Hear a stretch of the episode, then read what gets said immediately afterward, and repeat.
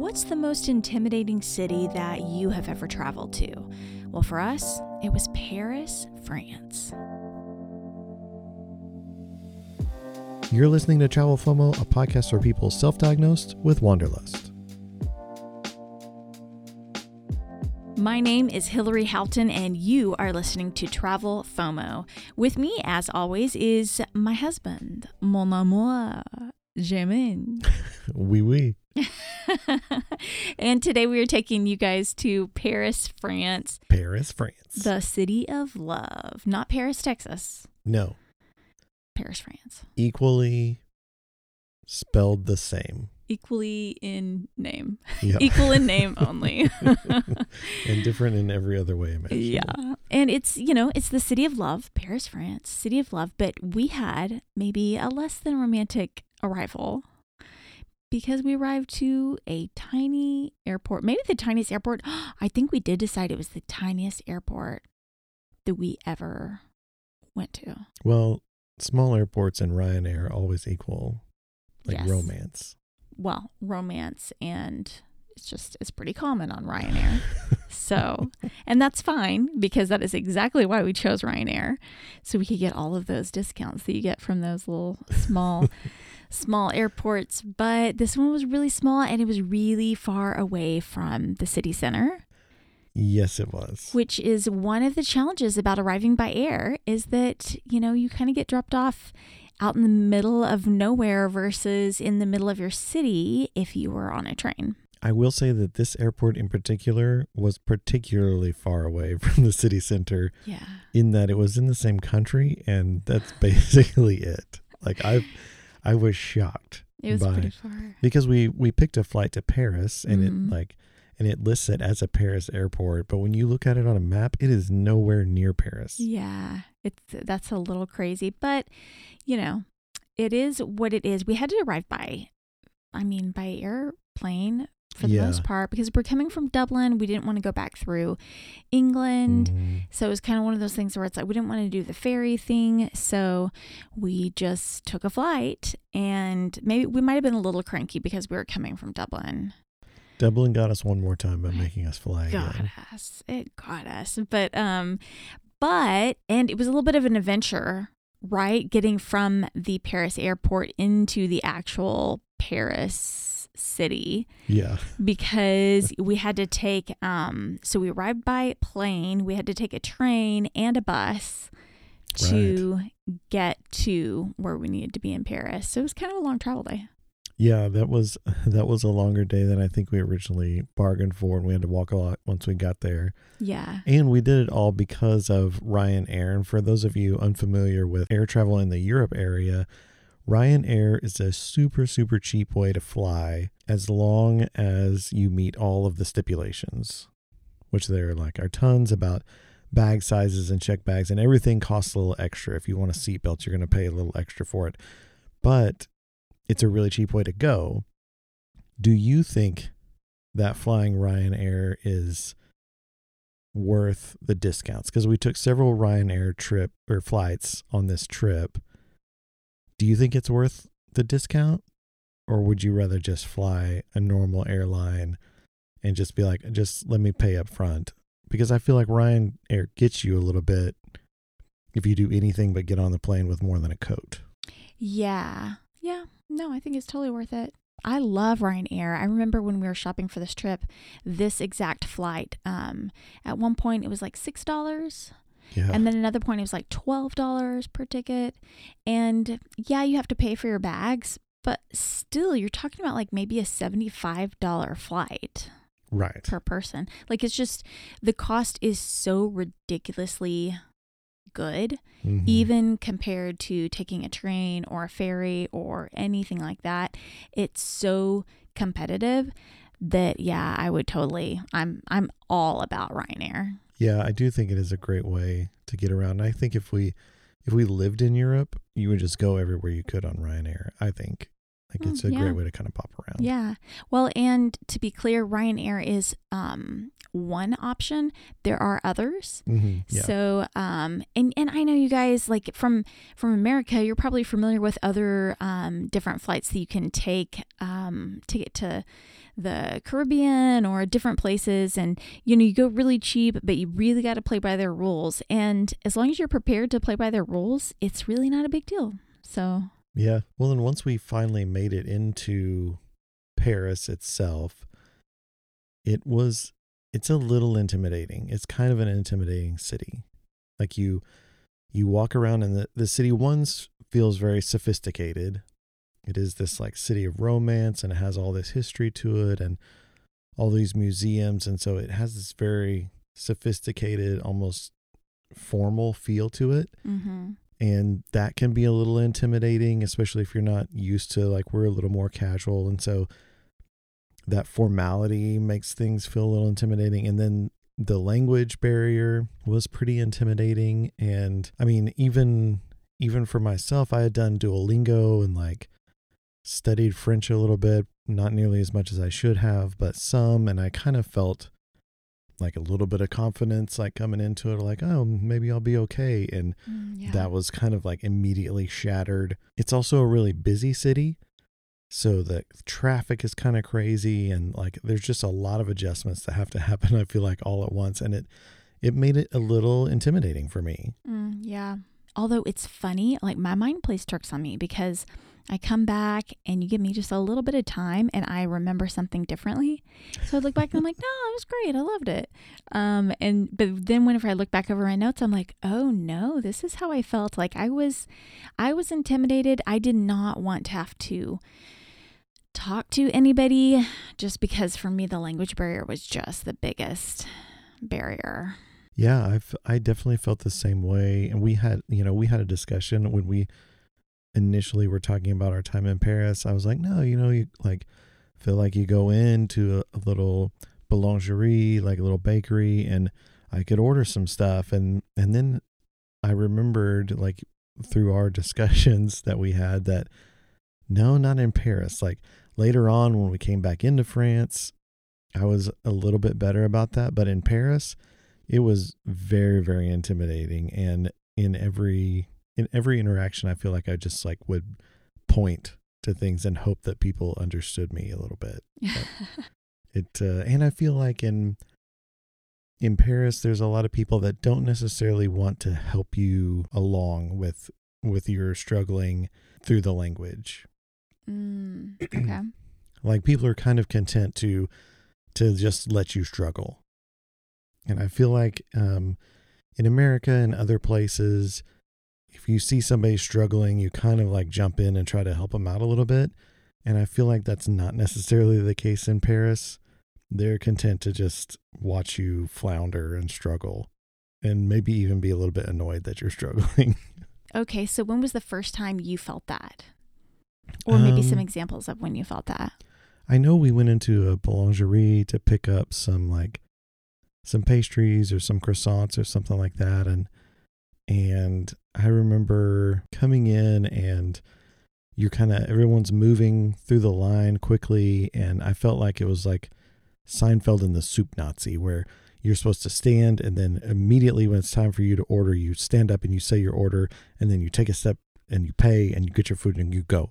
Mhm. And it was just a struggle and I think I like I'd had that kind of false confidence like coming into it like oh yeah I'll be fine and like these kind of situations and I realized like the language is coming so fast and it's like the pronunciation is so different than what I was anticipating that it just immediately just like smacks you in the face to where you're like oh yeah I know nothing and I can't like I can't get through it I Yeah. like I'm just going to point yeah. and like hand a fistful of money and just hope that it's enough Yeah. So you like coming back to Paris because you had I'd never been, but you had been before uh, with your sister. We talk about that in the secret season. Yeah. Um, for the the devotees that listened, they might recall that. How do you think this was different than when you were when you were there before? Well, yeah, you know how we talk about being a little overwhelmed? Mm-hmm. Well, you're less overwhelmed than second time around, you know? Cuz you sense. Yeah, because you're like already more familiar with it. Um, I really enjoyed it more this time. Um, I just I thought it was great. I felt a little less um, vulnerable. So, if you guys listen to the other episode from the secret season where I talk about Paris with my sister, um, we talk about how um, we met someone and he was walking around with us and he kind of like pointed out like hey you girls need to be really careful like yeah and, and i had like you know used the atm in front of him or something he was like hey man you just like handed me your card like to try to help get me to help you like i could have saw your pin and like walked away and and it really boom, it just shut down the fun for me because I knew he was Mm. right and it like sobered me up quite a bit. And so I think I had a little bit of that lingering most of the time we were there. Um, so a little bit of that like seriousness. Um, and it really, it just, I don't know, it just wasn't my favorite. It was like a pretty, a pretty dirty city. There were a lot of people asking us for money.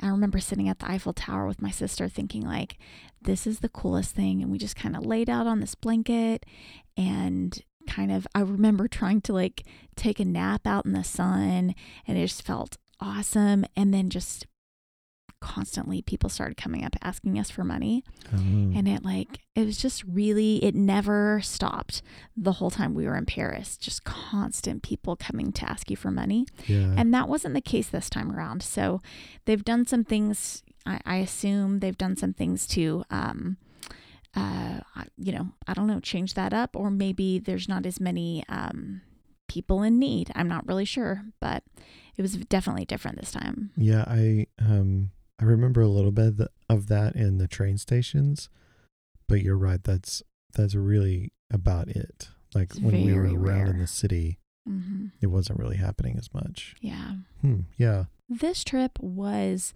a it was pretty interesting because we put in so many miles by foot.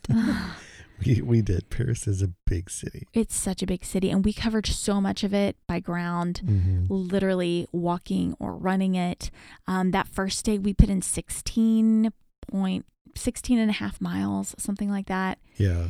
crazy i was super proud of us but man that one got me Yeah, that uh, that'll wipe you out putting in those kind of miles. I remember that day because we got off that day and, and started with a run, and then just did all the sightseeing we could as well. And yeah, that was a long day, an an awesome day, packed full of stuff. But it was it was a lot on the feet. you guys it was such an iconic run it was really really cool. We like saw everything from pont neuf to um, the louvre. We just kind of went all over the metro.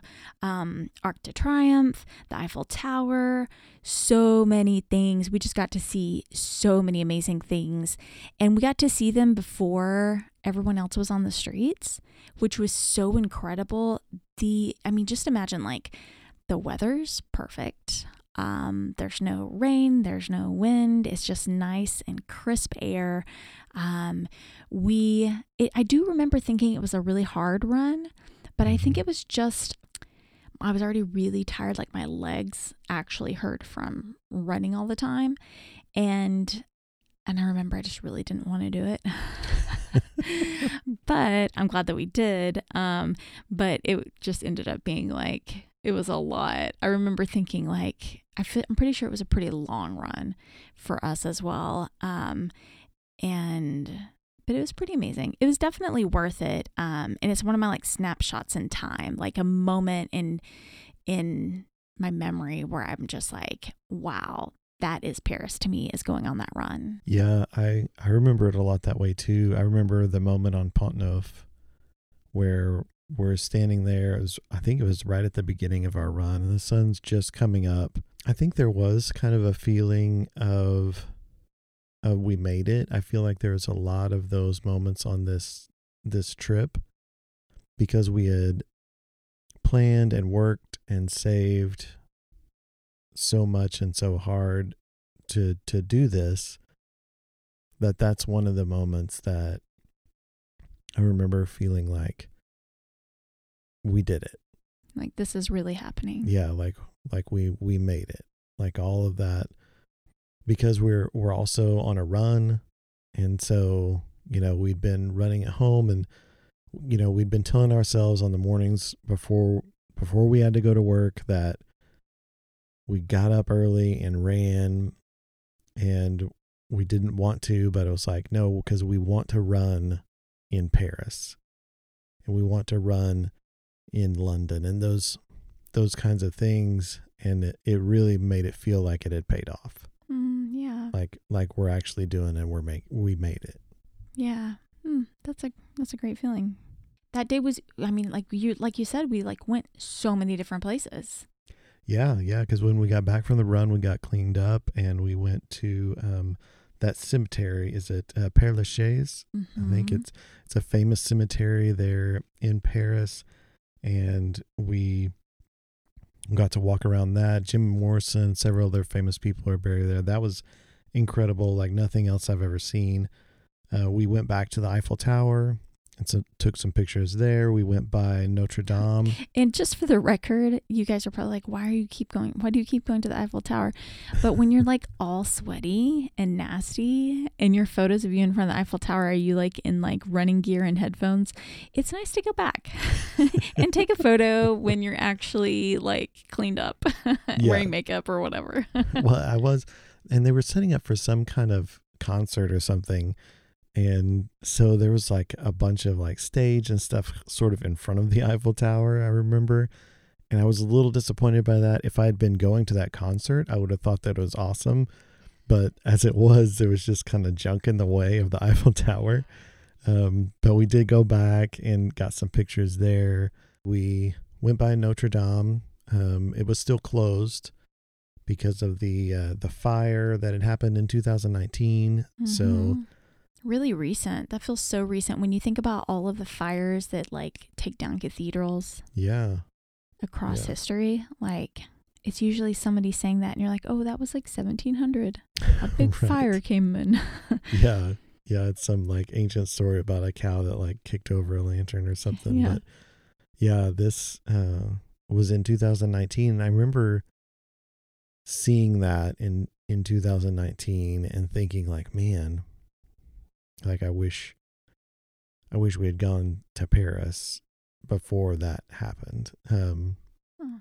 but getting to see the outside of it was still cool. Seeing that it was being restored uh, was cool and gives you hope for like, well, one day I'll get to go back and see it. It'll be interesting to see what it's restored to, but Mhm. uh, you know, a little disappointing that we couldn't go in at that point. Um, then we went on to see a bunch of other stuff. I think we ended up actually starting to take the metro at some point because we were like, okay, yeah, we've gone so far and walked so far. And I think just to save on time.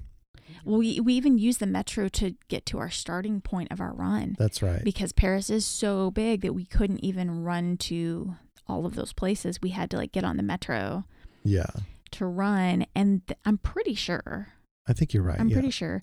And then we definitely did like start running uh, or start um we definitely did get back on the metro throughout the day because that metro system is crazy. It it's like spaghetti. Oh, for sure. Yeah. That I feel like every other metro system is like a grid with some like circular lines and you have to change trains like twice, but in Paris it looks you're right, it looks like a plate of spaghetti. Mm-hmm. you're like- when you look at the map, it's crazy. Yeah. I have to get on the blue line to the yellow line and then the brown line will take me back to the blue line. That'll take me to where I want to go. We did make it to Luxembourg Gardens. Yeah. Oh, tell people about that. That was a cool one. Oh, it's a beautiful, beautiful place. Like Yeah. if you're going to Paris, for sure go to the Luxembourg Gardens, and it, it's just this massive complex around an an old palace, and but the the gardens are amazing. They have these perfectly manicured trees, huge fields, and all these people are there, just hanging out. Just hanging out. And if you want to feel something European, mm-hmm. it's go to one of these massive, beautiful parks and just see all the people just hanging out. yeah. It's so cool. it felt like incredibly safe. Safe Yeah. fun. It felt like the popular thing to do. It felt like where is everyone in Paris? Well, they're not at the Eiffel Tower. They're at Luxembourg Gardens. Like this is where real Parisians like hang out. Is Yeah. what it felt like to me. Right. And you instantly are like, we should have brought a blanket and a bottle of wine because Mhm. we could just sit down here and make some friends and hang out the rest of the day. Yeah. Yeah. It, that's literally what everyone was doing is just sitting around on blankets. They had their little kids running around. They like, yeah, I just, I remember thinking like, oh my gosh, I would wish like we were here with friends. Like I wish we lived here and we're all just Right. hanging out with our friends here. Yeah. I do feel like so many times vacations and trips get so fast and furious that you don't leave yourself time for sitting and hanging out in the gardens. And Mm. um, I kind of wish we'd done a little more of that. Yeah. it's crazy because you don't want to trade all the things like there's nothing that I would like give up having seen. So I feel like we did use our time well, but there are those like like man, I wish we'd built in just a little bit more time to to just hang out. To go to the Moulin Rouge. That's we did do that. we did do that. That was, uh, I think that might have been like one of the next things that we did. I think you're right. Yeah, I think it was back on the metro Yeah. out too. because I like I mean this time I'd like promised myself that we would like buy tickets and actually do dinner and a show at the Moulin Rouge. But man, we just still didn't have enough time for that and it was expensive. Yeah, It, was, I think well over a hundred dollars for per person. So it was like, uh, that's just a lot. But it's so Paris. I'm like, uh, I still really think that would be fun. Um, and it's still such a big draw. Like we showed up to the little area. Um, it's kind of like just a uh, intersection that's kind of a popular intersection, and Moulin Rouge is still like. I mean, it's still spinning, and people are taking photos and standing up on, you know, the bench across the street trying to take the best photo that they can. It was, you know, it was very much an attraction. I am surprised that there aren't like boot marks worn into that spot because I feel like the entire time that we were there, just person after person kept standing up on this little ledge, Yeah. having someone take their picture with the moon Moulin the Moulin Rouge in the background, and it was just just a steady stream of people right there. Yeah. I feel like it's all thanks to like Ewan McGregor and Nicole Kidman. Thanks, guys, for making the Moulin Rouge real to us. Bringing it across the pond. Yeah, exactly. Well, then we finally we finally let ourselves stop Yes, and finally. uh, and have some dinner. Um, and it, we went back to. I remember we we wanted to get back to kind of close to where our Airbnb was. I have in my notes that it was U Cadran Voltaire. oh, So well said. that's probably not anywhere close to being right. Probably not. Um, no, um, the food was really good, it was really good. and We um, literally just stopped off the street. Like, we're just like, eh, you want to walk in here? yeah, we we were tired and beat down at that point from having gone 16 and a half miles Yeah. and we're ready to just stop and found that place. The food was really good. Um, I remember our waiter was actually a little bit helpful, like with us interpreting things. I will say, if you're going to go for a nice meal in Paris, like do some research because the menus are crazy and full of stuff that you don't know. But that was a fun place to people watch. It was. Yeah, because we were set. Um, I remember we were set outside, and there in Paris, and well, in a lot of Europe, like the entire sidewalk kind of gets consumed by the restaurant. Oh my gosh. Yeah. So like tables and chairs are set up, and I feel like you'll see that a little bit in the U.S. It'll be like one or two tables really close to the door or window of a shop, and then like most of the sidewalk is left open. This is the entire sidewalk. Like it, it takes up the entire sidewalk. So people on the sidewalk are literally walking through the tables. mm-hmm. And so we sat there and people watched for a long time. That was really fun. In fact, right now I am editing the video. So we're like, we're recording this podcast while we travel. Um, I'm currently editing the video for the Paris uh, trip. And this scene cracks me up so much of us just sitting here people watch and because we started filming each other and we just like had a lot of fun with it and it was hilarious. And um i saw these two little boys that were like young like teens preteens and I think they were twins and they were like, and I remember they got like really mad at each other. Something there was, you could just tell, like, you could just people, you could, you know, whenever you're just watching people and you can just tell, oh, something's up with them. And they were like mad at each other and they like were walking next to each other and then they like separate from each other and be like, no, you know, just like get away from me. and then they would end up walking next to each other again and they'd separate again. And it was cracking me up. Oh my gosh. But I just, I really enjoyed just the, I mean, literally just watching people watching a whole different country at work. Yeah. And Paris is so different than the rest of France anyway that it's like a country in of its own. And so you just get to kind of like watch it watch it work. Yeah. Yeah, it really was a great way to sort of end that that first full day there just hanging out, having some good food and some wine. Yep. and- Yeah. I love that they do not care. Nothing holds them back from sitting outside. Oh yeah. Like- Noise. oh yeah. Weather, Noise, traffic doesn't matter. none of it. They are like that literally is in my notes.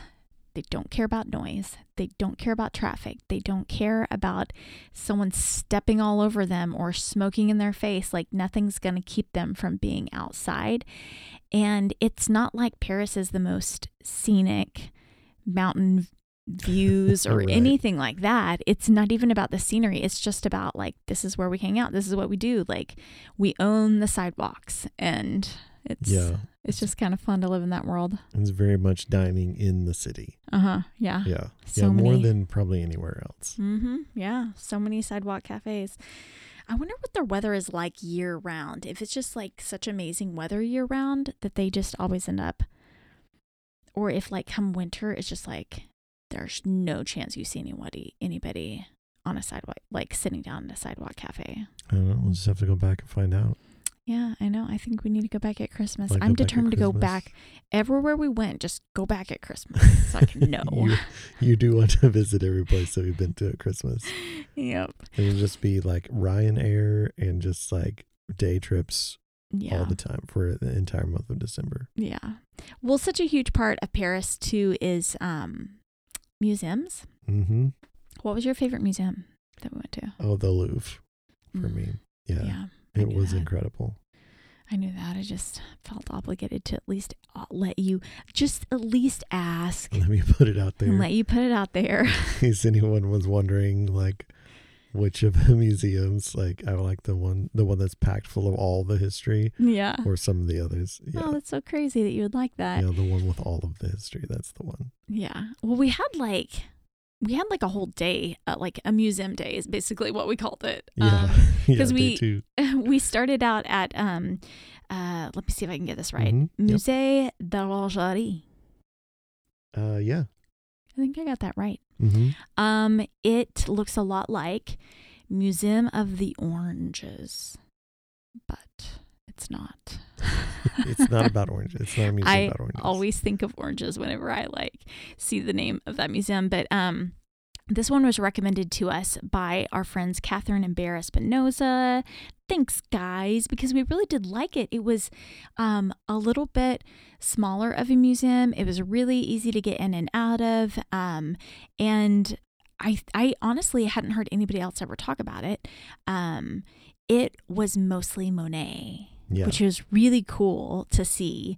Um, there were a lot of water lily paintings by Monet. So um, if you don't know much about him, um, he's a painter and he actually had a garden that he had created and built so that he could literally just paint it. so you could paint it. And so he did. And so what I did not know about Mon- Monet is that like these water lilies paintings that he has, they are massive.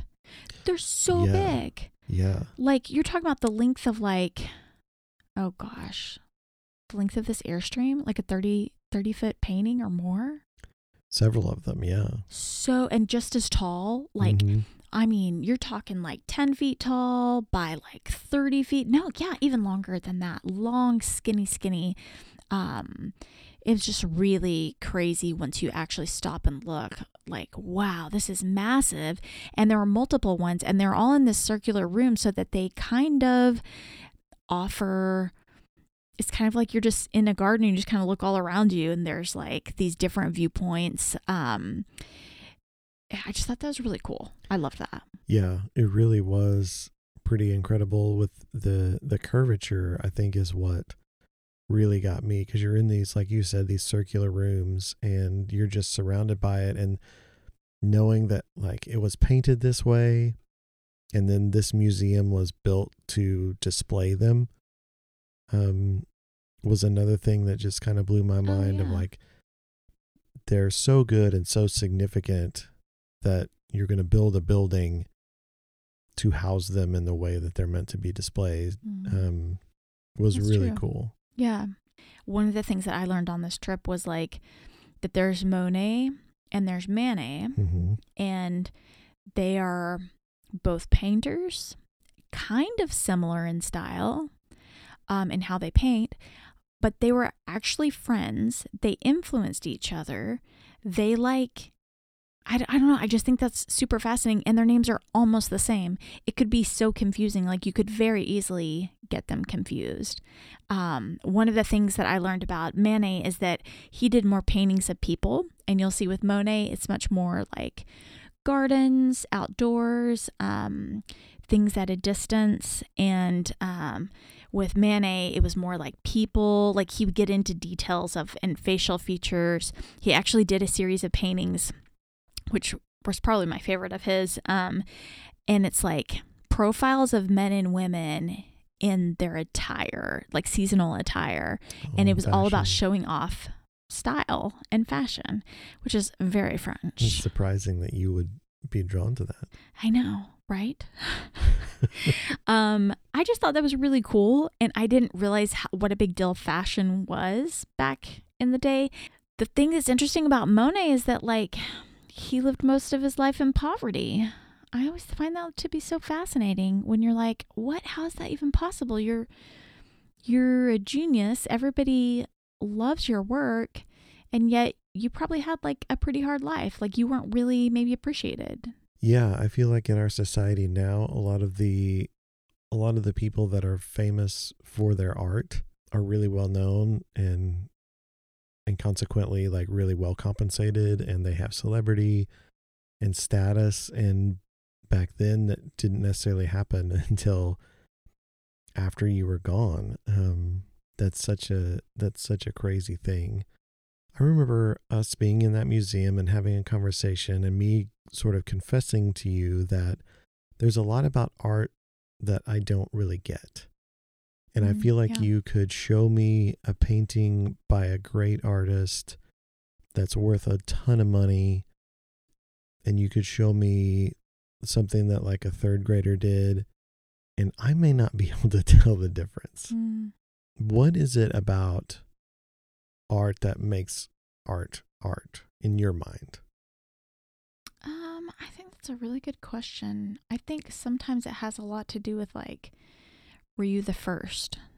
Were Hmm. you the first to do something? Were you the first to try out this style of painting or the first to throw something on the wall that like nobody else would dream of doing? Oh, yeah. But you were willing to take that risk and um, experiment, I guess. sort of that like originality. it's not necessarily that their work was so incredible so much as they might have been the first to do something Yeah. and you might see a million other people do that today and it might not seem like that big of a deal anymore but it was for that person at that time gotcha. Because like the mona lisa and stuff like that Yeah, because everyone else is trying to copy this thing that right that the original came up. with. right Yeah, that makes sense. Yeah. I'll buy it. I really want to tell you about this great new thing I found. Every time I bring it on a trip, I'm so glad I did. It saves money, makes life easier, and I'm better looking because of it. The only catch is, I haven't found it yet. So if your product can make our lives better, let's talk. Because we want to know and we want to share. So after we left that museum, I remember we went and uh, we had lunch in a park oh, we did. We had Pringles again. Yep. I was carrying around my Pringles through all of those museums. hmm You had your snacks. I was rattling, snacks in your bags. rattling. what did you call me on the trip? You called me Le uh, femme de snack. Le Femme de Snack. You had parceled away some sandwiches and Pringles for us, which, I Which was I would- grateful for. And I would always just put them in my bag, and it'd be like four or five hours later, and I'd be like, okay, here's a warm sandwich. Here's this sandwich that's been on the metro. Hope you have fun. So, one of the things that I love about Paris is that they have water fountains everywhere. Yep. And it's there's a lot of that in different parts, different European cities, but Paris is really good about their water fountains. There's like 1500 of them across the city, which is crazy. And then some of those, like I want to say when I looked it up at the time there was like 15 different ones across the city. They were actually they had sparkling water hmm which is so cool. So all you have to do is carry around a water bottle and you can constantly have free water that tastes really good and it's really clean and safe and I just I don't know, I love that. And they're actually beautiful. These water fountains are like really pretty. You just yeah, you can see you guys can see in the video on YouTube. We kind of show you guys what they're like and how to use them, but it's, it's a great perk. Yeah, I feel like Europe is way ahead of the US when it comes to that thing in particular, like Mhm. especially cities like Paris and even Rome where you have these like access to water yeah. and so you're you're not constantly spending 2 or 3 dollars on bottled water. You're not constantly filling up trash cans with Plastic. plastic bottles. Yeah. And you just carry your bottle around, fill up and and go. It it's great. Yeah. It really is. For sure. Um, but then we went to the Louvre, and I remember we like we bought tickets, and it was like a timed entry. The Louvre is massive, and I'd heard a lot of people say like, "Oh, it takes you days to go through the Louvre and things like that. And I remember thinking like, well, maybe if you're like a super art person that knows how to properly appreciate all this stuff, but for some guy from Texas, you can probably do a half day in the Louvre and be fine. But it is an incredibly huge place. I think it's three miles total. Oh, I forgot that. Yeah, if you were to walk, like if you were to walk all of the displays, like one into the other, it's three miles. And um, so you're not going to see it all in a day. And I remember trying to get in to see the Mona Lisa Mm-hmm. and there's the it's in kind of a room there's other paintings in the room other great famous paintings in the room but none of them seem to matter because the mona lisa's in there and they have these you know like the mousetrap lines where you're you're going back and forth zigzagging um, to get up there and the line very well organized yeah. orderly fashion It's like rope and sanction kind yeah, of. like belted off, switchbacks all the way up until you get up to the Mona Lisa. And then, for whatever reason, it just becomes a mosh pit. and I remember thinking, so like, true. how did we not just continue the line? We were literally three steps ago, we were literally in an orderly line. And now we're just like, Elbows in the in face here. and Oh, yeah. It was crazy. It's like Black Friday when Walmart's Mhm. selling TVs for fifteen dollars. It's just insane. yeah. And I I remember being so frustrated by that of like, why do we not just continue to file through in the orderly fashion that we were? Why do we let it why is it not just all chaos or none of it? Yeah. It like that was frustrating to me. But we did get to see it. We did. Yeah. Um, we got close, so we like we checked the Mona Lisa box. Yeah. Um, but then we got to walk around the Louvre and see a lot of the other stuff that it that it offers.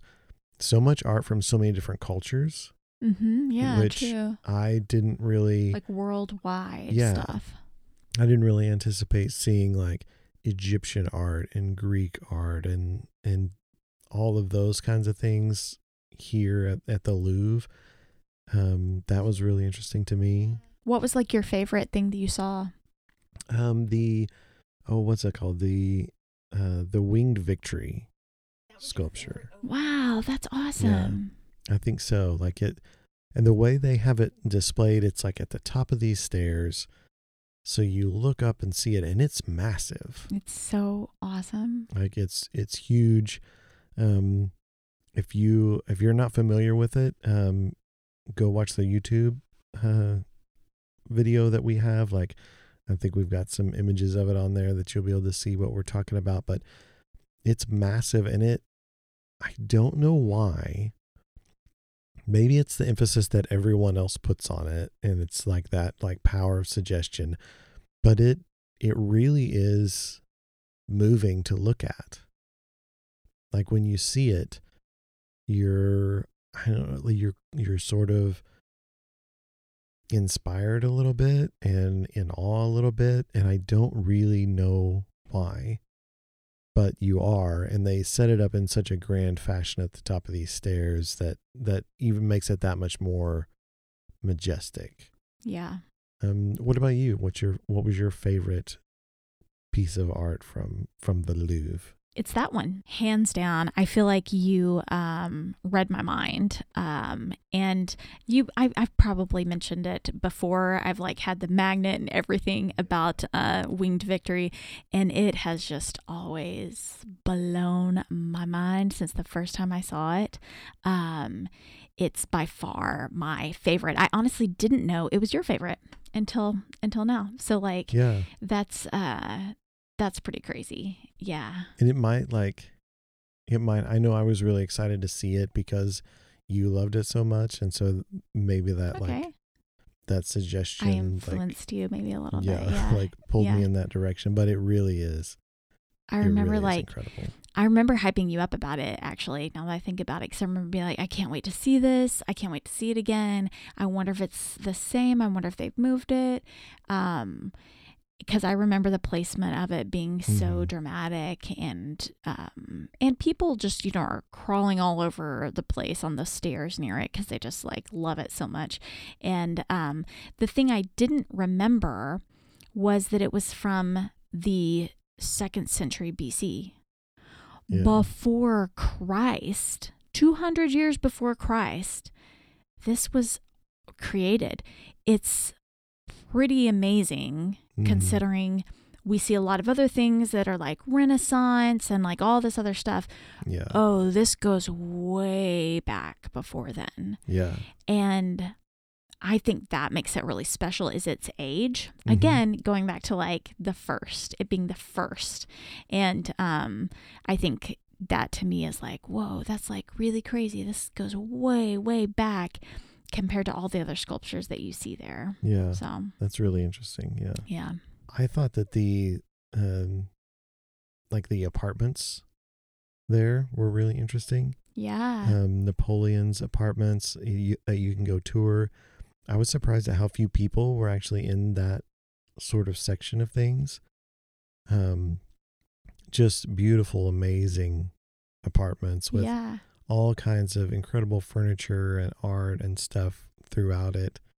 I was really glad we went and and saw sort of that section of it. Like I thought that was really great. It used to be a palace. The king used to live there, and he's got his old apartments there that you can go tour. And most people don't know that. Um, and we Yeah. certainly didn't until we started planning the trip. No, I I didn't know that that it was a palace. Mm. I like I had no idea about that until I think until we got there. Mm, yeah. The story of Napoleon is such a fascinating thing of like really anyone who thinks that they should rule the world and then nearly does is such a crazy crazy thing to me how how a country can especially a country I mean France France is a huge country but for then uh, this guy who seemingly shouldn't be a leader like just wants it so bad and has such a chip on his shoulder and such a need to prove himself that he goes to war with everybody and ultimately it becomes his downfall because he invades Russia but like seeing his apartments and the the history and and stuff that they had around that um I just thought was fascinating. I think I was surprised, most surprised by the fact that you love the Louvre so much. Hmm. Yeah. Yeah, because it's um mostly art Right. and I don't really think of you as being much of an art lover. yeah. Um but I should have known because there's so much it's so rich in history and like and art is so rich in history, but it was it's more than art, it's like artifacts. Yes. So I think that's maybe what a lot of people don't necessarily know is that it's not just art, it's artifacts. Yeah, I I agree, and I think going into it, I I kind of thought the same. Like I was like, oh, we'll like we'll see some really famous art, and I'll be able to appreciate that because it's famous art. But I was so surprised at how much history was in it, Yeah. and like you said, artifacts that that tie things back to like, oh, this this goes back to that, and this is from this time, and it it pulls that history all together in one place. For sure. Um, and it's just so iconic for Paris. But the other thing that's so iconic for Paris is the food.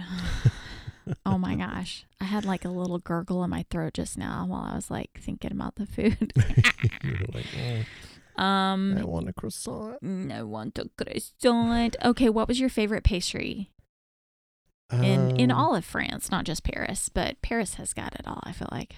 Oh yeah. Um, what uh, what was I? Well, we got a uh, a pastry at a boulangerie in Lyon, Bichon Citron. Oh. Yeah. That was it, and it was um, it's a pastry with like a lemon sort of filling to it, and it like I got one the first day in Lyon, and I insisted on going back and getting one the next morning as well. yeah. On the morning that we were gonna leave, I was like, I don't have much time, but I'm gonna go get one of these. Yeah. Yeah. There are so many good ones. Um, so I love croissants, Mhm. and of course I love the French croissants Very good. so much. Um, I also love palmier, and palmier is like elephant ears. That's kind of its other nickname. It's got a lot of nicknames actually. I was just looking it up recently um, because I want to learn to make it. um, it was invented in the early 1900s in France, and it's basically just like crispy flaky goodness. It's amazing. it's kind of like a French biscuit, and depending on where you get it, it could be more or less crunchy. Um, I love the crunchiest of the crunchy kind that you can get. Um, in fact, I bought them in France, and I think I started buying them there in Paris, and like. They're just this perfect amount of sweetness. You can like buy them as little crisp that come in a box, and it was like one euro for a whole box of them. I do remember you buying those. Oh yeah. my gosh. I was like obsessed because I could just like nibble on them and they have like this glaze of like kind of cinnamon and sugar around the edges. And oh my goodness, I love them. And they just kind of like, they're just so crispy. They just kind of like crunch and fall all over you and flake everywhere. Oh my goodness, they're so good. But So I- were those were those the first time that you had it? Were the ones that we bought in the grocery store for a euro? Was the, was that the first time that you had one? No, I don't think so. But I couldn't tell you like the first time I'd ever had one, but like um but I really got into them while we were here Gotcha. and really decided like I love these. And the thing that really stood out to me was there was kind of a version of them that I bought that was it kind of looked like more like a crunchy rectangle, but it was kind of the same kind of pastry, Mhm. but it was more of um it wasn't an elephant ear shape, so it might be considered something completely different, but I considered it like a giant palmier. But um it was sandwiched with a thin layer of like um like a a red jelly, like a strawberry jelly, maybe, mm. and like in between, so it's these two huge squares of flaky goodness with a really thin layer of jelly in the middle. Oh my goodness. I remember buying it at this little bakery across from where we were staying in our Yeah. Airbnb. My gosh, it was unbelievable. So, so good. So good. didn't didn't we try to go back and get get it for you another time and like they didn't have them? Like the second Uh, time? yeah, I think so. Yeah, I went back and really wanted it again and couldn't get it. Yeah, I remember we chased it a few times, and I feel like they were. It was harder to get than we originally realized. Yeah, was that the same place that you got a quiche that you really liked? Yes. It was really good. Yeah, that was a really good bakery, like you said, just across the street from where we stayed. We had a lot of good stuff from there. The croissants were really good from there too. Mm-hmm. It was just a little hole in the wall place. Um, it was great. So, what would you do differently? Like, we were only there a couple days, so that kind of is a like, it's a little flashback of our trip. But, Yeah. um, what would you do differently next time you were to go to Paris?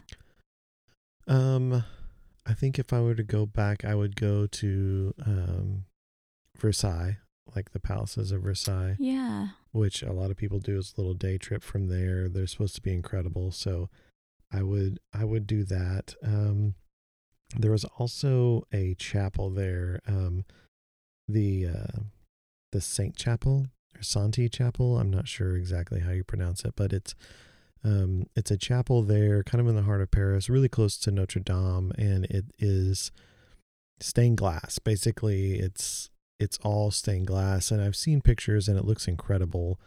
And we we thought about going, we talked about going, but we had already paid to get into so many places that it just felt like, man, we're gonna have to pay to get into this other chapel, and it was like 18 euro a piece, and so we decided not to and i kind of wish i had done that at this point so i would i would definitely do those two things or things that i feel like we didn't get to see Mm-hmm. and then probably in the perfect world just um eat at more nice restaurants and eat more pastries Mm, yeah.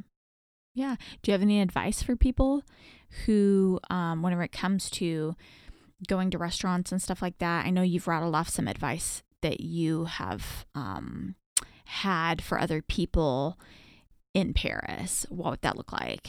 Yeah, I would say um, if you're going to go to a, a nice restaurant, um, do some research and pick your restaurant and make a reservation. And then, unless the unless you're fluent in French, I would spend some time studying the menu. I feel like French menus a lot of times have a lot of food that we're not familiar with, or at least me, I wasn't familiar with. And so it makes them really intimidating. And some of like some menus aren't available in English, and even the ones that are have stuff that is kind of hard to um, hard to decipher and pick out like what's that going to be like. And so I would do a little research and maybe set myself up for success more in restaurants and in the way that I ordered. Basically, it's not just that the menus are in French. It's that you're seeing whole different foods that you don't even know. Even if you translated it, it wouldn't you wouldn't know what that is. Right. It- So really, really look at your menu before you go, and you'll have more fun. yeah, I think if you if you know what you want before you go in, you'll probably enjoy it a little more. Yeah, that's great advice. What uh, what about you? What would you tell someone going to Paris? Um, take lots of money. It'd be so fun with course. money. So fun. Well, I mean, you know, like we didn't exactly like, you know, we were doing okay, but like we were, you know, really trying to be thoughtful. Yeah. and I would do all of the little bakeries. I would just just go big. Like um I would go to those bakeries, but then I would sit down on in a garden and just enjoy that food that I bought there. I would enjoy it in a park. And where you and Mm. I like we would go and eat our sandwiches in the park. But it's not the same as like going to a little bakery or getting some food somewhere and then taking it there. So I would yeah. I would do a whole charcuterie board and wine in a park. In the I think that sounds It's like on a daily. so amazing. Yeah. You did some Duolingo and learned French. I was learning Spanish and Yeah. German. Um, just we were both kind of trying to like get as much as we could under Yeah. our feet. Cover all the bases we could. Yeah. Um, so what would you say do you think it helped?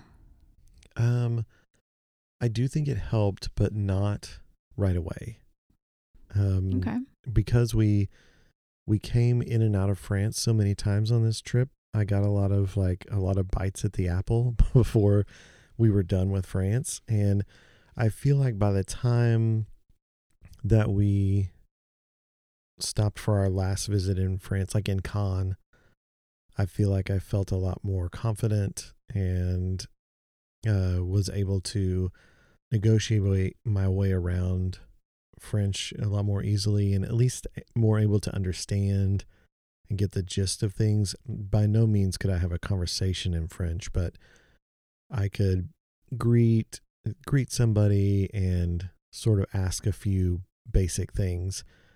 But initially, especially in Paris, I was not.